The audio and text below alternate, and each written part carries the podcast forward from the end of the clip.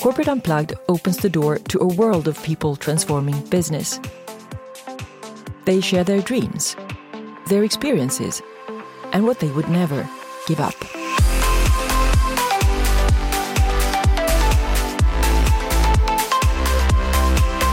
So I'm so glad to have Zoe Chance here with me from New York. Welcome so much to my podcast. It's a pleasure. Thank you, Vesna.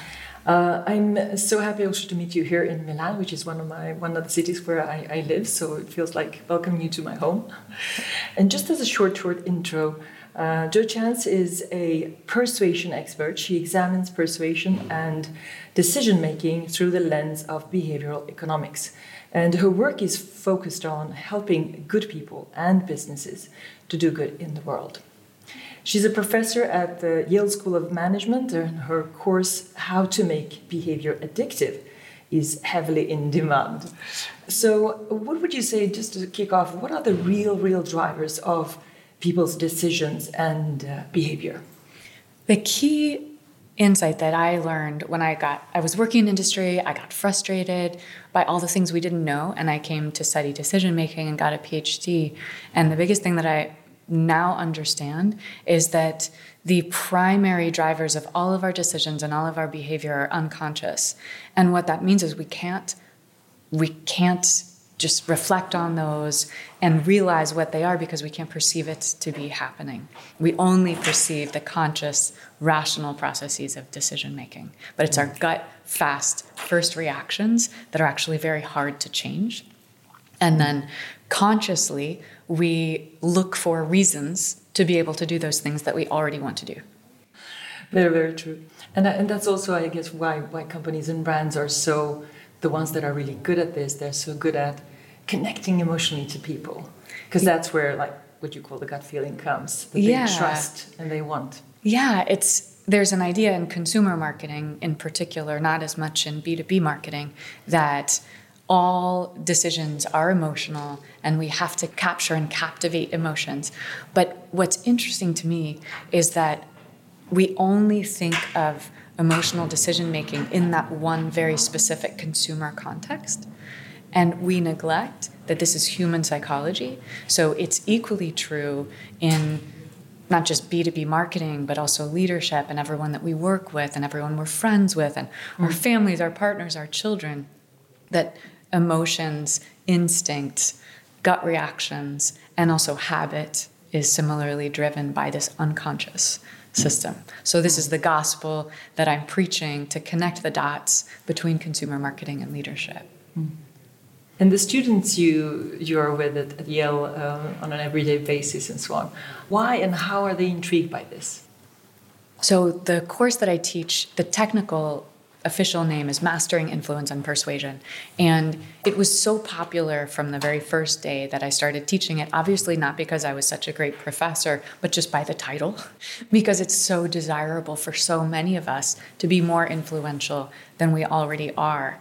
And so many of us believe that we deserve to do better than we are, and we should be getting the opportunities that we deserve, but nobody has ever trained us how to look for those, how to advocate for ourselves, and beyond ourselves, how to advocate for the causes and the big issues that we really care about. Mm. So, influence is power, and there are very few of us who wouldn't love to have a little bit more power than we already do. How do we connect authentically? I know this is cheating, but can I ask you because you run this podcast and you're a beautiful interviewer how do you connect with people yeah. all of the people that you meet do you ha- do you know what your secret sauce is i would say purpose that we share the same purpose mm. that's so interesting because um, when i teach this challenge that i call the empathy challenge it's connecting with someone who we completely disagree with about something that we really care about. And the way of doing that is listening for and identifying their values. Hmm. And then having a conversation about values, which almost all of us share, even if they're in a different order. Hmm. We ultimately care about the same basic things hmm. like freedom and love and truth and security. Hmm. So I haven't reflected about how do you connect deeply with someone, but I completely agree with you. And also, when you look at companies and brands, when I see brands that are very good at actually connecting to their people, whether it's you know employees or clients or and so on, and they're therefore also very successful, it lies in exactly this that they have similar wavelengths of, of values actually with their people. And why would they even know what values they have if they're not personally interacting? Is because they're so good at somehow expressing it through everything they do and everything they say that it comes across. You pick it up. Yeah. Uh, yeah, and I would say, in addition to that fundamental deep layer of connecting on values, in order to effectively connect with employees and customers, there also needs to be a level of respect that we don't always see. And particularly with customers, there's a lot of transactional influence mm-hmm. where many organizations end up just trying to suck money out of their pockets. And then with employees, many organizations just end up trying to suck attention and time and ability from those people. Like, how can we get more, right? How can we get more money from our customers? How can we get more yeah. time and work for our employees? So I think that we need to have both in order to get respect. We need to be worthy of it. Mm. And, and, next year you will release a new book on, on influence and persuasion, right? Yes. I'm not supposed to talk too much about it because oh. it's down uh, okay. the pipeline, but I'll just share the basic idea of it and the reason that I've ended up writing this book.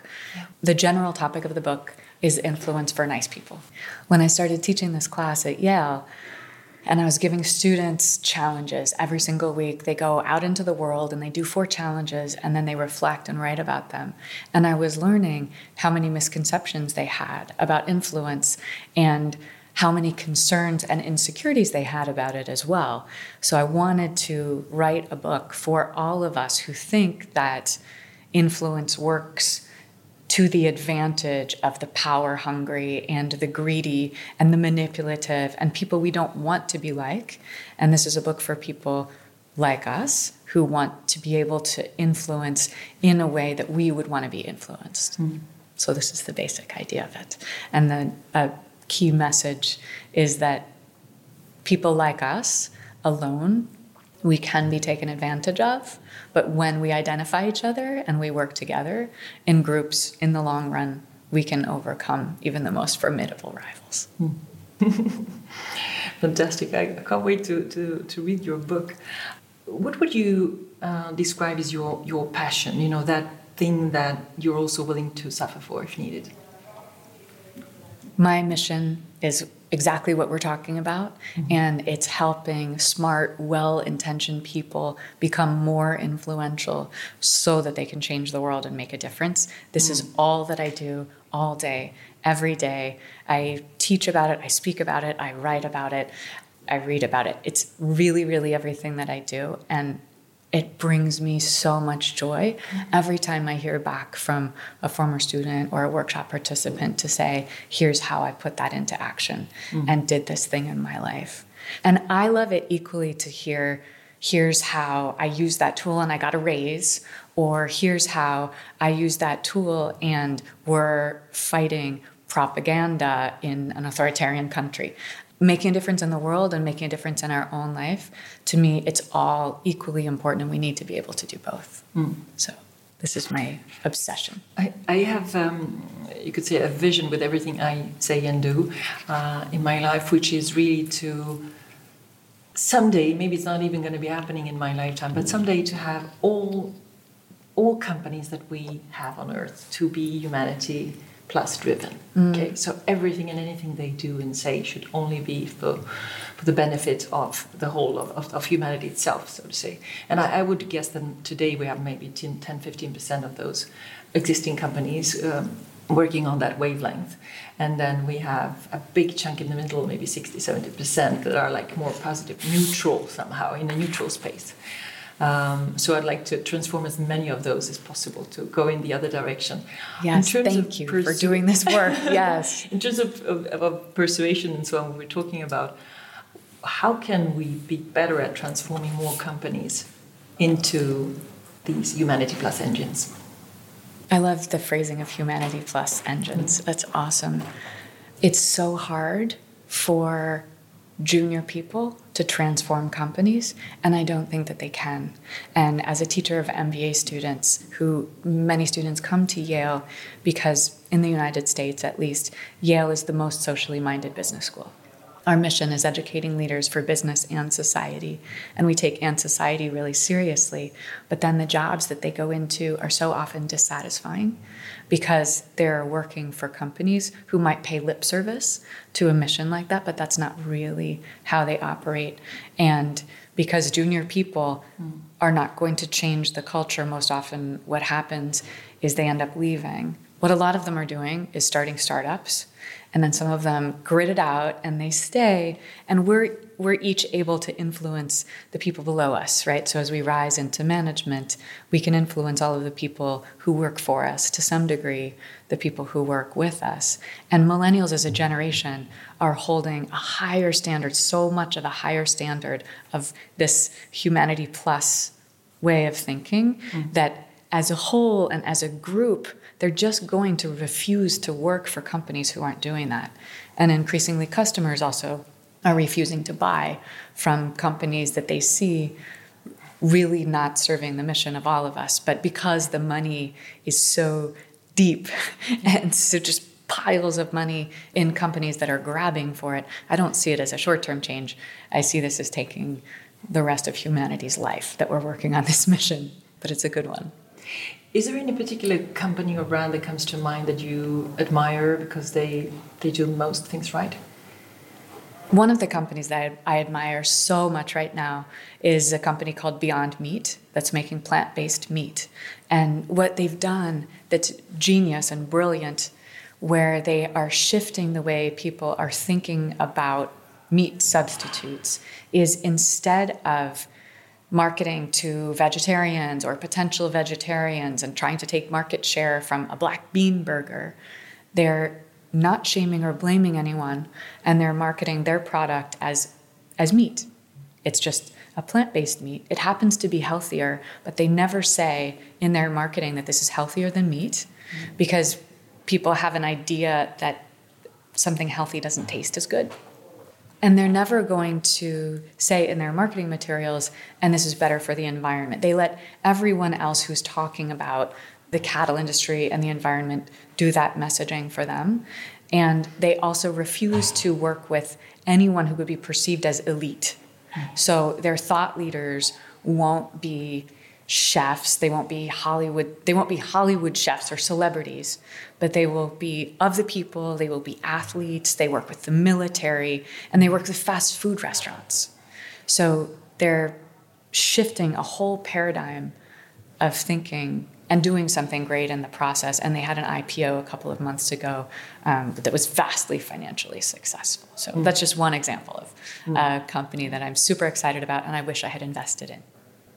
If you would assume that you have all doors open and all resources available to you, what would you rush to innovate or change? You know, whatever sector. Wow. Probably because I work in education, but I work in education because I care about education.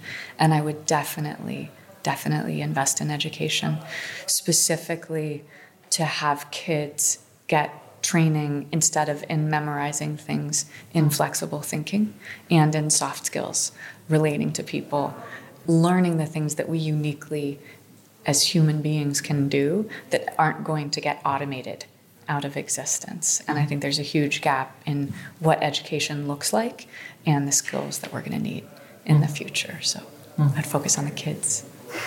Great idea. I totally agree. Actually, recently I spoke to uh, a girl, Raya Bichakri, um, who is working on this mission that could mm. be very interesting for you awesome. to, to follow. She's fantastic. Thank you. But if you could give like one piece of advice to leaders out there, what would it be? The advice would be that you're probably wrong and people know you're wrong, but they're not telling you that you're wrong because they're scared and to figure out how to have them feel comfortable letting you know when you're wrong. Hmm. Yeah, that's really profound. What is a good way to, to find out? Unfortunately, it takes a, a lot of personal transformation and even a cultural shift. Mm. But one way to start is just letting people know that you know that you're wrong. And it would be such a gift to you if they could let you know when that happens. And you might get upset because you won't be able to help it, but what you can help is you will never punish them for it. Mm. Yeah, there has to be a, tr- a trust. Yeah. Complete trust. And um, what do you think is the absolutely most important thing for companies to focus on right now? Climate change, really. And this is one of the first times that companies have had to really, really, really consider the long run. Mm-hmm. And we've been looking at climate change from the perspective of what is it going to cost, but there's so many economic opportunities to be had that the companies that will succeed in the future will be looking for how can we profit from these changes while we're serving the mission of humanity plus. I mm-hmm. think these are the only companies that are ultimately going to succeed in the long run. And just the last question, but uh, I guess a big one. Uh, what do you think the world needs most uh, this time? From my perspective, the world needs most to be hearing from more people and less just from influencers like me in a small way, like social media influencers in a bigger way. The world needs to be able to create a more democratic marketplace of ideas. And the way that information is shared these days is so consolidated and hierarchical that we miss out on most of the knowledge that exists. Hmm. And, and there is a big power in asking the right questions as well, right? Mm. So, what is that right right question that we all should ask ourselves? What do you think? I'll just share with you very personal practice of the question that I ask myself, which is every time I sit down to write, I have what I call my Nietzsche journal, and I write one page of prompts that every sentence starts with I do not deny. And I just write, I do not deny, I do not deny, I do not deny. And this is my process for shedding light on my own self deception. I've mm. researched self deception, and this has been the personal practice that came out of it. Mm. But if we can all shed a little bit of light on those things that we don't want to see, I think it'll help us a lot. Mm. Fantastic. Thank you so much, uh, Zoe. How, how was it to be on the podcast? Thank you, Vesna. I really appreciate it. And your questions are so profound. I felt like you like helped me go to a much deeper level of thinking and feeling and both deep and up in the big picture. And I will really love to hear your podcast. Mm-hmm. So thank you. Thank you so much. Thanks for sharing. And to find out more, um, where can people head to find out more about your work? My website is zoechance.com. Beautiful name, by the way. Thank you. I'll tell my mom. and uh, and you will also find links and show notes on corporateunplug.com. Uh, and remember to subscribe to the podcast on iTunes, Spotify, and Acast, and share this episode with people you know would benefit from hearing this. Please rate and review the podcast if you enjoyed it, and thank you for listening. And until next time, live with purpose and remember to unplug. Ciao. Ciao, grazie.